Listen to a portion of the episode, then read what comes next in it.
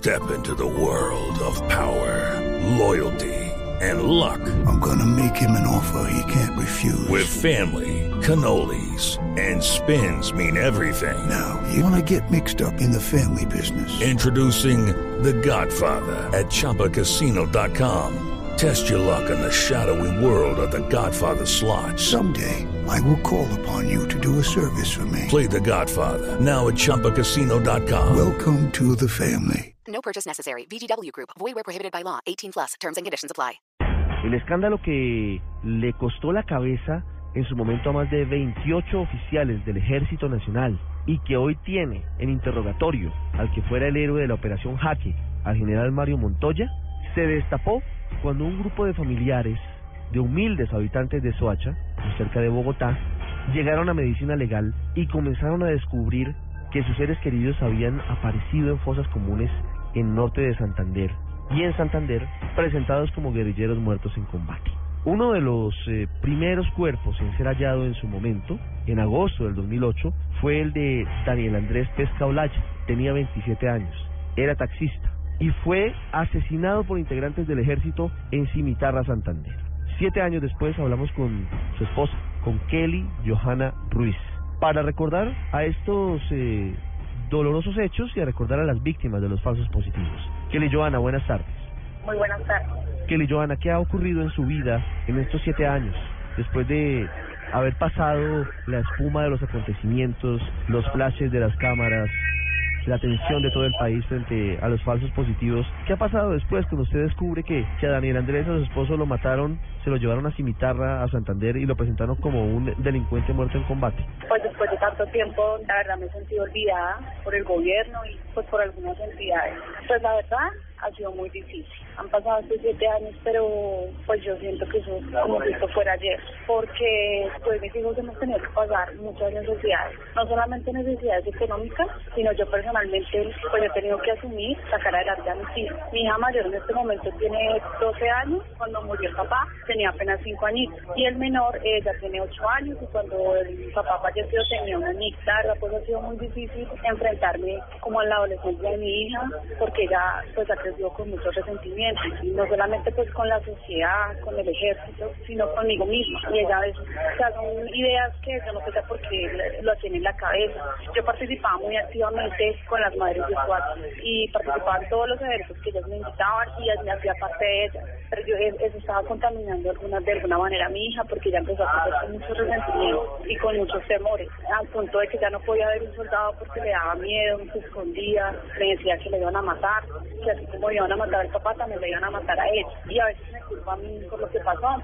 Entonces, pues ella me dice que, que le hace falta a su papá, que en el colegio se burlan de ella porque el papá pues, está muerto, que el papá era un delincuente. Y a pesar de que ya han pasado años, dos, tres años de la condena donde se demostró que, que Andrés era inocente y que lo que hicieron con él simplemente fue utilizarlo para un beneficio, porque las personas que mataron a mi esposo se ganaron un fin de semana con su familia, un ascenso y creo que que más ganó fue un viaje, no sé a dónde, a un batallón que le pagaban el dólar. Y a pesar de que ya se demostró la inocencia de mi esposo, hoy en día mucha gente presume y dice que, que si ellos los mataron, no fue porque eran, creo que el término que utilizó Uribe fue, ellos no iban a, recolectar café, ellos iban con, con fines criminales y hasta el día de hoy la gente dice que ellos no eran ningunos turistas en dulce, sino que algo tuvieron que haber hecho. Ellos no estaban recogiendo café, dijo en su momento el presidente de la época, Álvaro Uribe. Sí, eso fue la expresión que dijo. Y también dijo que esperaba que el proceso avanzara para que se reconociera que había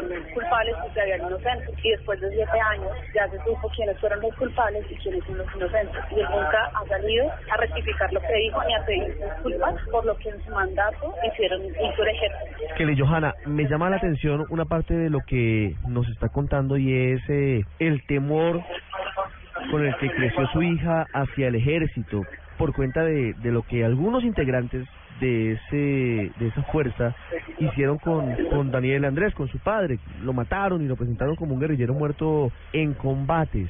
¿Eso ha venido mermando, ha venido pasando con el tiempo o ella sigue igual de temerosa? Pues ya no es una niña que se esconde detrás de mí cuando soy soldado, pero sí los ve como con resentimiento, pues ella cree que ella, pues yo le he explicado que no todo el ejército es así, pero ella cree que como con ese rencor contra ellos, que ella no quiere que el hermano nunca esté en servicio militar, que es gente mala, y la verdad pues a mí eso me da miedo porque ella está creciendo con eso, y, y yo no la volví a involucrar nada, no, yo no volví realmente a las, a las conferencias, a los talleres que hacían en porque pues ahí se habla pues de los hechos reales del país y de todo lo que está involucrado, en lo que está involucrado el ejército. Entonces ella como que alimentaba ese rencor contra, una resentida social, digámoslo así. Entonces ella ha crecido y ahorita pues ya está una señorita completa y ha crecido con muchos resentimientos contra el Estado, contra el ejército.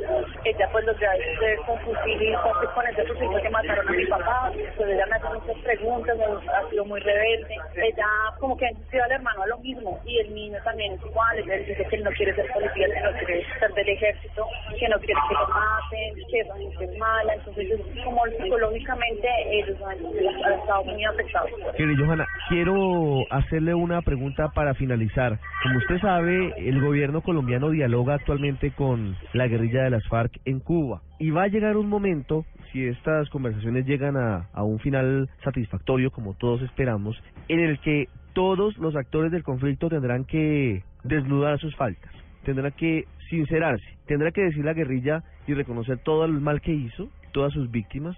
Lo propio tendrá que hacer el ejército, algunos de los integrantes del ejército y los paramilitares. En aras de superar esta dolorosa historia del conflicto armado, Kelly, ¿usted estaría dispuesta a perdonar a los victimarios de, de su esposo, de Daniel Andrés, y podría llevar de alguna manera, aunque no es sencillo porque es un asunto de sentimientos, a que sus hijos vayan en esa senda de la necesidad de reconciliarnos entre los colombianos porque con esta misma espiral de odios nunca vamos a tener paz? Yo la verdad no, en los varios años que, que tardé juicio, yo nunca vi el arrepentimiento de los soldados porque yo estuve en un mismo recinto donde era el juicio y hasta el último momento y era con ironía. Los comentarios de ellos no eran arrepentimiento. Entonces, pues para mí es muy difícil perdonar a esas personas que nunca nunca se arrepintieron por lo que hicieron, sino al contrario, lo que hicieron fue burlarse todo el tiempo en, los juicios y en los momentos que se compartieron allá en, en, Bucaramanga con esa gente. Lo único que hicieron fue burlarse de nosotras como. Entonces, pues la verdad, yo le pido a Dios que los perdone, que tenga misericordia de ellos, pero mi corazón pues todavía no, no puedo perdonarlos después de todo el daño que le han hecho a mis hijos prácticamente, porque ellos son los que han crecido con, un papá, ellos son los que han tenido que pasar por muchas necesidades, porque es que ellos no solamente les quitaron el papá, sino también la mamá, porque en este momento yo, yo tengo que trabajar de sol a sol y tengo que dejarlos a ellos encerrados en una pieza. Y eso a mí me parte el alma, porque no era justo que ellos tuvieran que vivir una cosa de eso. No era justo que mis hijos tenían que pagar las consecuencias de la tragedia que ellos hicieron con nuestros familiares. Entonces realmente mi vida ha sido muy difícil desde el día que él ya no está. Las cicatrices, las heridas que nos cierran del conflicto de Colombia, una de ellas relacionada con los terribles falsos positivos. Que le Joana Ruiz, esposa de Daniel Andrés Pesca, una de las víctimas de estos hechos. Gracias por haber estado con nosotros. No, muchísimas gracias a ustedes por haberme escuchado.